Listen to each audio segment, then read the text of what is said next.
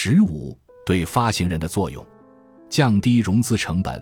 计划发行美元债券的公司取得信用评级后，可以对标资本市场上已经发行了的债券的利率水平定价。很多外资银行在贷款合同中也有针对评级的条款，例如评级往上提升一级可以节省二十个基点，如果评级往下降一级，借款人则需要多支付二十个基点。在二零一一年，中国企业走出国门发行点心债的时候，中银国际专门对一百多位投资者做了问卷调查，在国际评级对定价的影响上，投资者的意见是无评级的代价是五十个基点，这五十个基点代表了信息不对称而导致额外的信用分析工作和债券缺乏流动性的风险。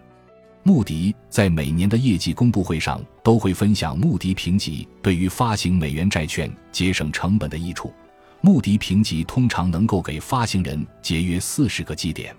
我们以某中国公司发行三年期限的三亿美元债券为例，有评级可以节省四十个基点，每年成本节约三亿美元乘四零个基点等于一百二十万美元，三年共节约成本。一百二十万美元乘三等于三六零万美元。在下一节发行人评级费用讨论中，我们以三大评级机构二零二一年的费用举例。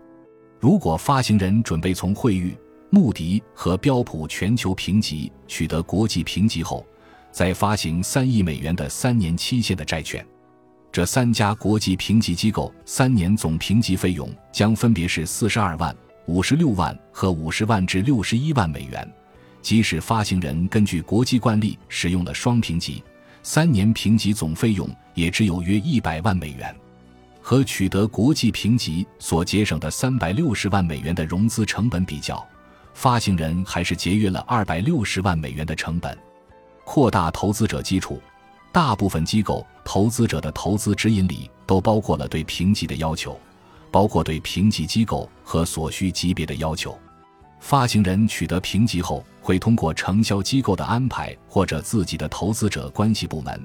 针对投资者举办路演或者安排一对一的会面，让更多的投资者了解公司和认购债券。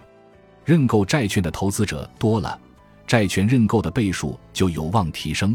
这有助于发行人降低融资成本，扩大投资者的基础，提升其在二级市场的流动性。取得国际信用评级对于机构投资者投资发行人的股票有正面帮助，因为信用评级有利于提升发行人的透明度，良好的信用评级更有利于打造发行人的市场形象。以行业标准树立自身内部管理的标杆，通过和分析师等专家的交流，更深入分析自身公司和行业的标准进行对标。评级的过程相当于一次全面的演习。需要列举出投资者可能提出的各种问题，并预先准备好详尽的回答。从初始评级到评级的跟踪，对公司而言是一次很好的战略梳理，让公司管理层和团队更好地了解自身存在的问题和发展的目标。因为评级报告中会明确评级上调和下调的财务指标，公司将财务指标分解给各个预算单位。有利于公司进行数字化管理，让全公司为了一个清晰的目标而努力。制定融资战略和优化资本结构，发行人能够根据信用评级和债券市场的定价，制定有效的融资战略。同时，可以利用发行资本工具等融资产品，优化公司的资本结构，以满足监管要求，降低总体的融资成本。本集播放完毕，感谢您的收听。喜欢请订阅加关注，主页有更多精彩内容。